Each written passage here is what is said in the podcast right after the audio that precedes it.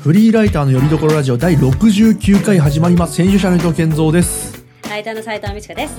はいこの番組ではライティング業界に身を置く私たちが仕事やライフスタイルにまつわるトークをお届けします。執筆の合間に聞きたくなるラジオをコンセプトに毎週金曜日 YouTube、Spotify 各種ポッドキャストアプリにて配信中です。佐藤さんよろしくお願いします。はい、よろしくお願いします。はいお願いします。ちょっとね最近あの年取ったなってことをねよく思いになって。あの健康の話ですか、また？そうそう。まあちょっと近い。だなんかもう、んんまあ、そんな別に年老いたなとは思わない。けどやっぱ変化はあるなと確かに。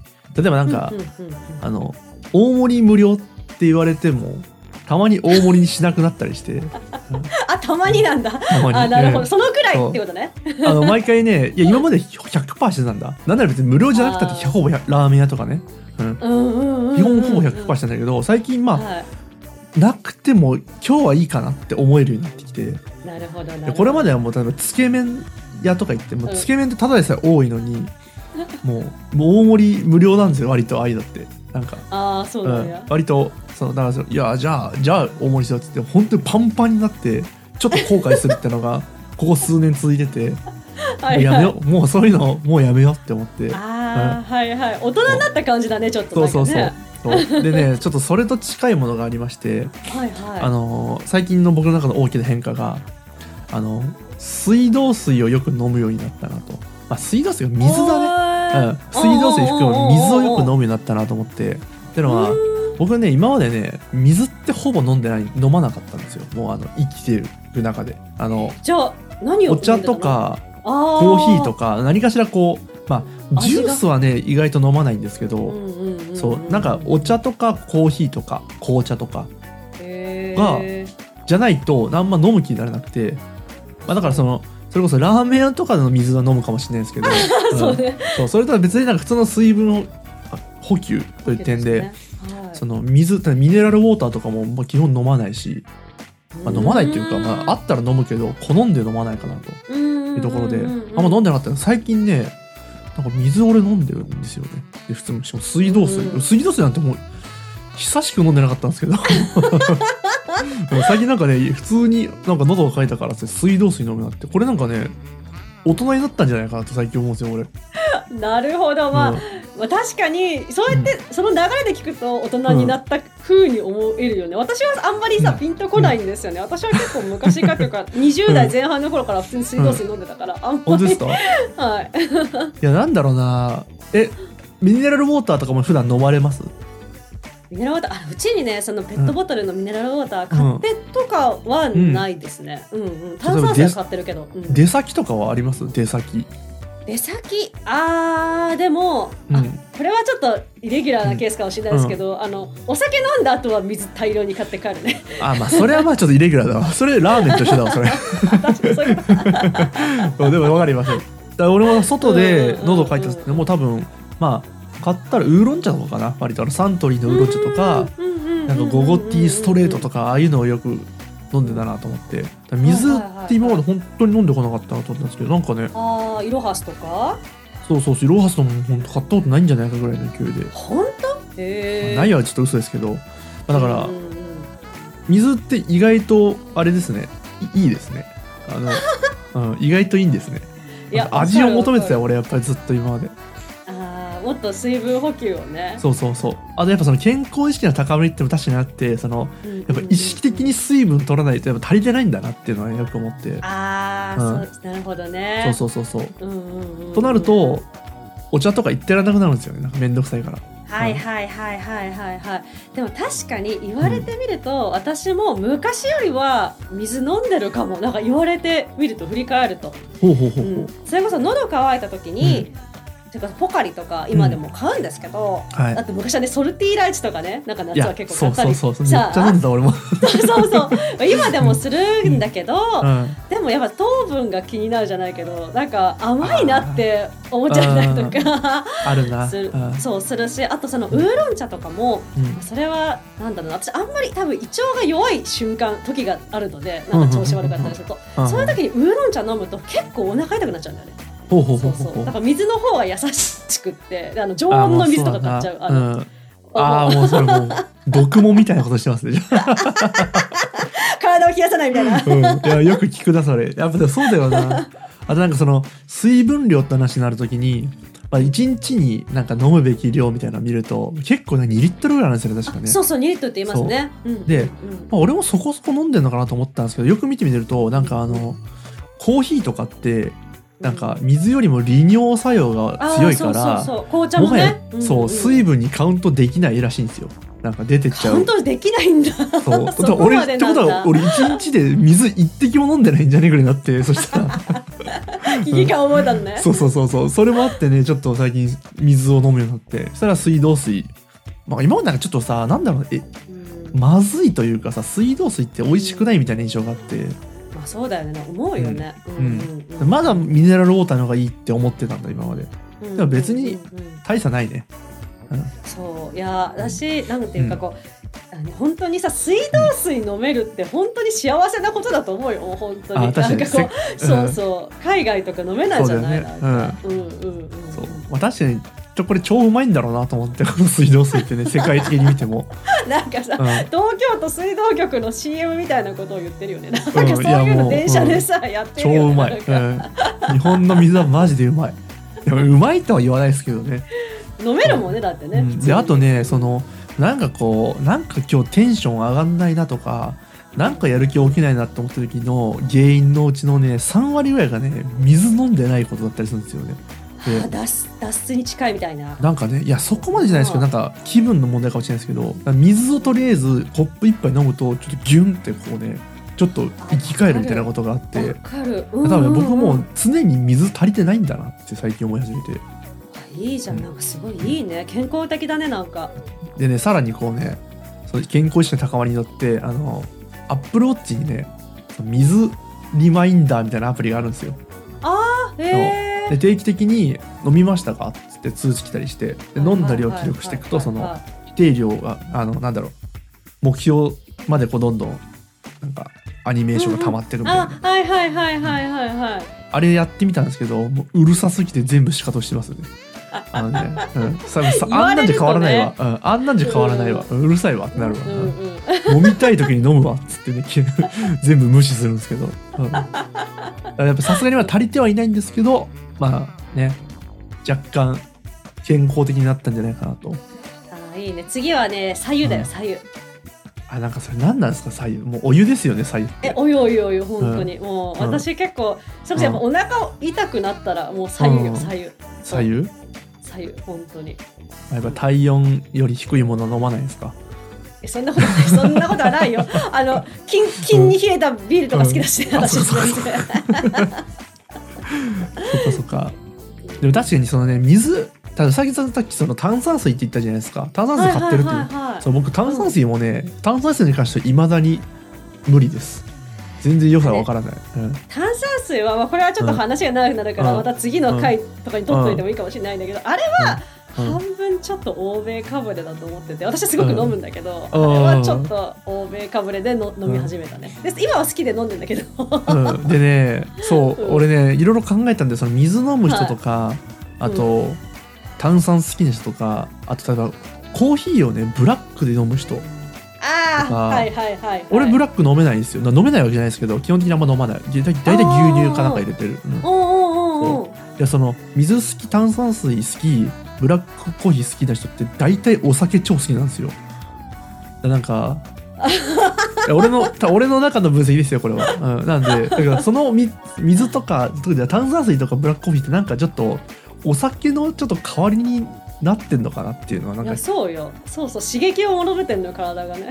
そうっすか？水はちょっと違うけど、ね、うんうんうんうん。だからその今の言ったね水である炭酸水のコーヒーだのもなんかさやっぱアルコール飲む人と飲まない人でやっぱその捉え方違う可能性があるなっていう。うん。気がしてる、確かにね、うん、そうそうそうね。うんうんうん。まあ確かに炭酸水とかはそうだもん、うん、本当に。お昼お昼ランチとかにさ、うん、ちでさ仕事してて、うん、ご飯食べるわけよ、で、まあちょっとノンアルコールビールを飲むのはちょっとさすがにね平日だしね、と思うんだけど、なんか炭酸水だとなんかすごく、おいいじゃんみたいな。なんかうん、特別感というかね、わ、かんないってことでしょ。いや、俺もその辺はね、か、かぶれてるじゃないですか、炭酸水って、なんかかっけえじゃないですか。一、うん、回俺ね、アマゾンで500ミリリットルをね、箱買いしたんですよ。24本目でみたいな。俺1本目でギブアップしました、うわこれ無理だわ。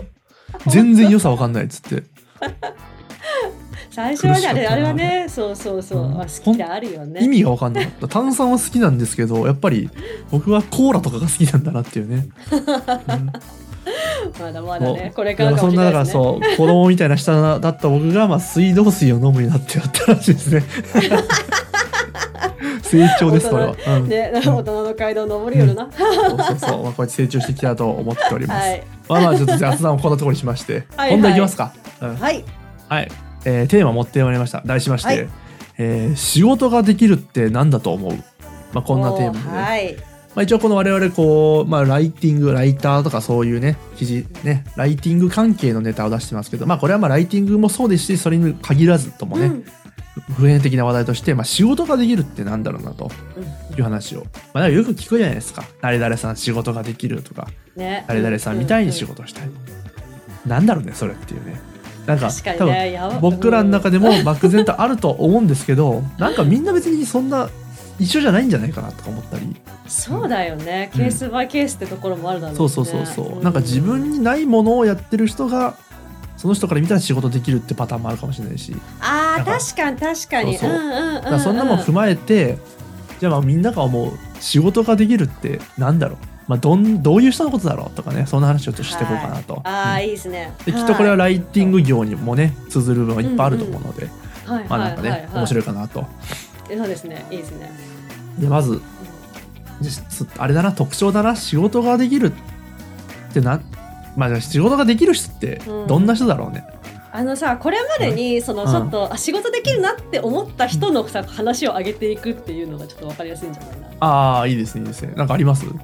私は今ちょっと思い浮かんだのが、うん、それこそライティング、ライターになる前の話で、社会人になってもら3か月とかの時に、そうそう先輩から教えてもらった時のね、まあその時は国立大学の職員で、まあ、公務員みたいなもんだったんだけど、うん、あのね,、えーとねその人がっけなまあそのまあ、要はその 2, 2手先ぐらいまでを読めて仕事してる人ってすごくこれが仕事ができるんだってさその時思ったんだけど例えばその何だったっけなあの教授のお世話とかしてたの私ら。うん、教授の会議を会議のセッティングだったかなんかで、うん、それで日程調整をするのよ。で、うん、当時はそんなまだあの調整さんとかがあんまりこう使われてなかったりしたので、うん、そのエクセルとかさ、ね、日程調整なかったかも。でもなんかそうやって時にが教授に16人とか17人ぐらいの教授に、あのエクセルをわーってメールで投げて、あのこう何日までに提出してくださいみたいなのを、なんか投げなきゃいけなかったの。で、それをやり始めたのが、えー、ともう定時のねもう本当10分前とかだったのね。それを始めこれをじゃあやろうかっていうふうに先輩に言われたのが、うん。うん、でもこれはあのもう今日ちょっと残業してでも今日やろうみたいな、うん、公務員だから基本あんまり残業とか、公務員だからっておかしいか。あんま残業がない職場だったし、残業強いられることもなかったんだけど、いやこういう時は残業してでも早くやった方がいいと、じゃないとその先生は意外と夜に仕事すると。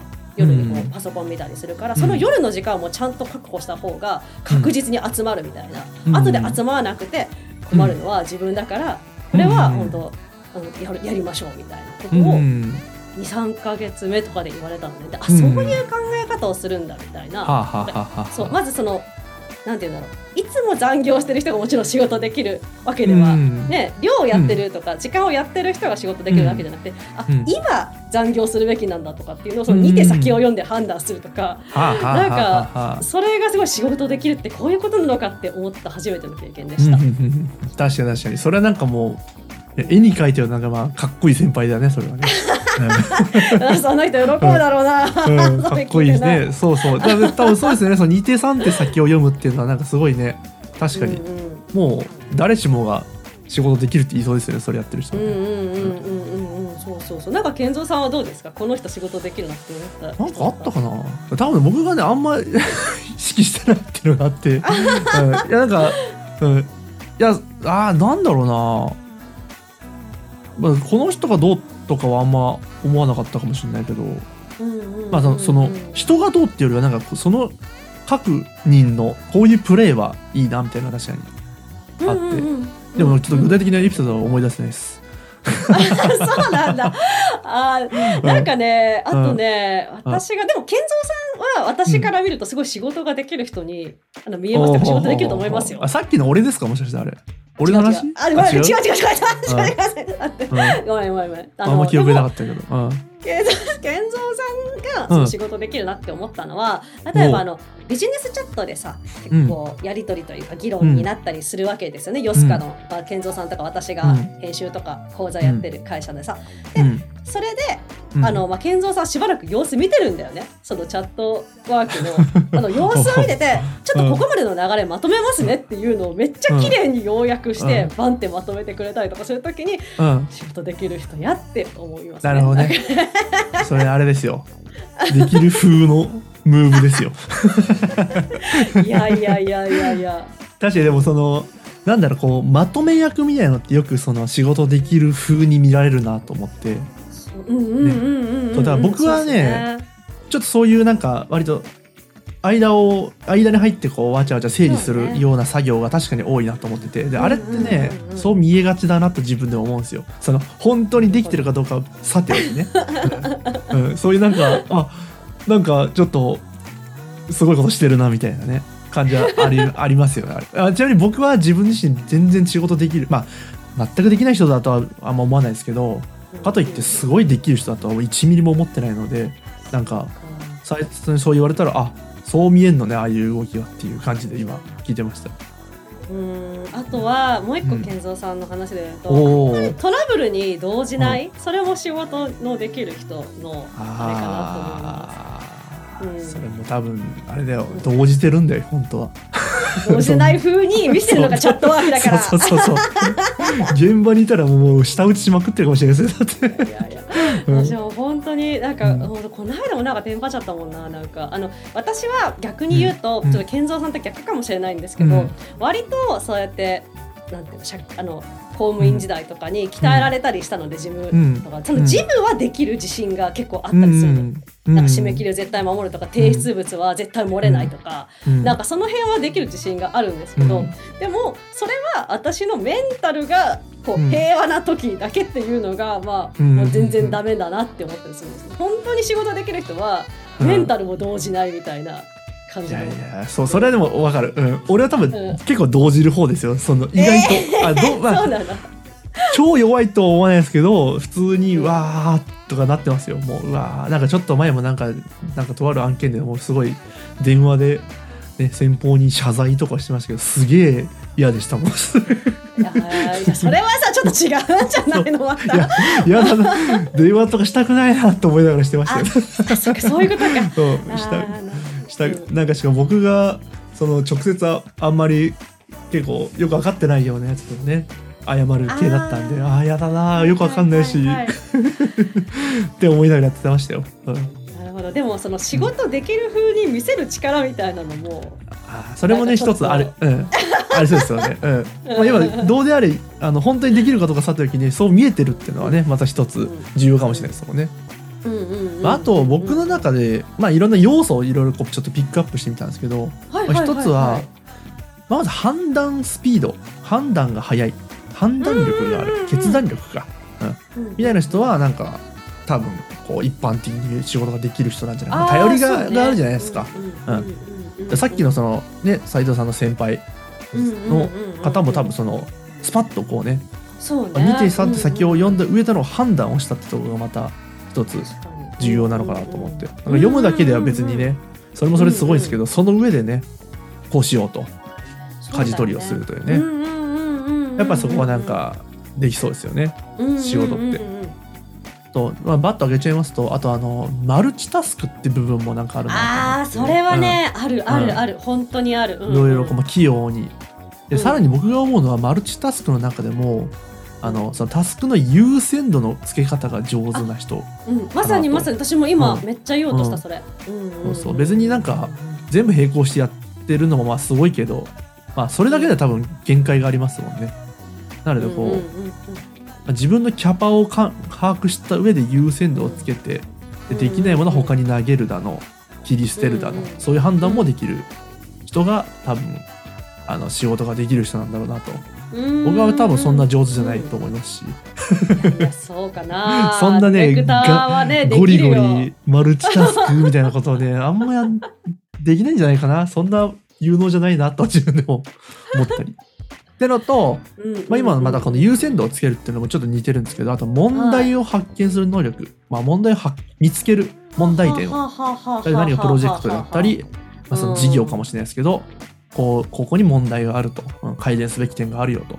のを見つける力で並行してそれを解決する力みたいなの。も、まあ、重要だろうなと。うん。うんうんうん。なるほどなるほど。なんかそのそれこそトラブルがあったりとか、うん。なんかちょっうん。とトラブルまではいかなくてもなんか引っかかったりした時に、そのうん本質を見極める力みたいな感じなのかな、そうそうそううそうそう。そう、うんうん。うん。これはかめちゃめちゃ大事だなと思って、うんうん、さらにバーッと言っちゃいますすとあとやっぱあれだね、はいはい。はいはいあのーもうやっぱり伝達力理解力っていうのはなんかすごい必須。あもうベースにありそうだなと、もう。機械力もね、うん。うんうんうん。1伝えて1.23ぐらい理解してくれる相手がいるとしてそのうんうん。1.23理解できる者同士がコミュニケーションしてるとすごいもう早いじゃないですか。お互いの理解が。うんうんうんうんでもその状態ですごいやりやすいですよね多分ね。確かにね、そうですね。うん。うんうん、なんか今その話を聞いてて、その要素をたくさん挙げてくれたじゃない、なんかそれでなんか共通点というか総括として思ったのが、うん。なんかその今ここにとらわれすぎない人なのかなって思ったなんかそうだね。なんかねそうまさしそう。なんかくまさしく。うん。うん。あの目の前のことにこう狭くなってると、やっぱりそのタスクの優先順位がつけられなくてマルチタスクができないし、2手3手先も読めないし、うん。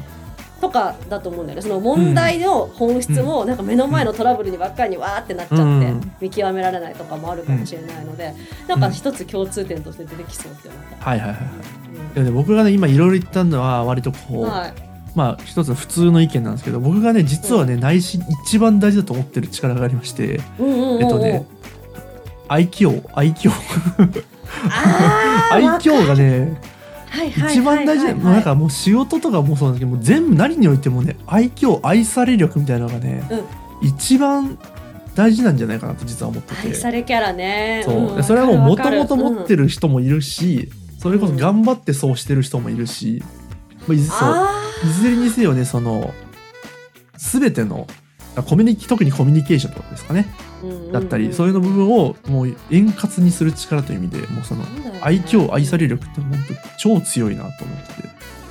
確かに。それはわかる。なんか仕事ができる人っていう形容のされ方はしないかもしれないけど、でもうん。確実に仕事のできる人とか逆にその、うん。仕事ができてできる人って言われる人って大体うん。愛嬌がある感じもうん。そうだね、うん。うん。でさらに言うともうしなんか仕事できなくてもできないって思われないのは人もいるよね。多分愛嬌の愛嬌によあーはいはいはい。いるいるいる。それもいるそれもいる、うんり超ポンコツだけど愛嬌がねすごいからあんまりマイナスイメージつかないみたいなね。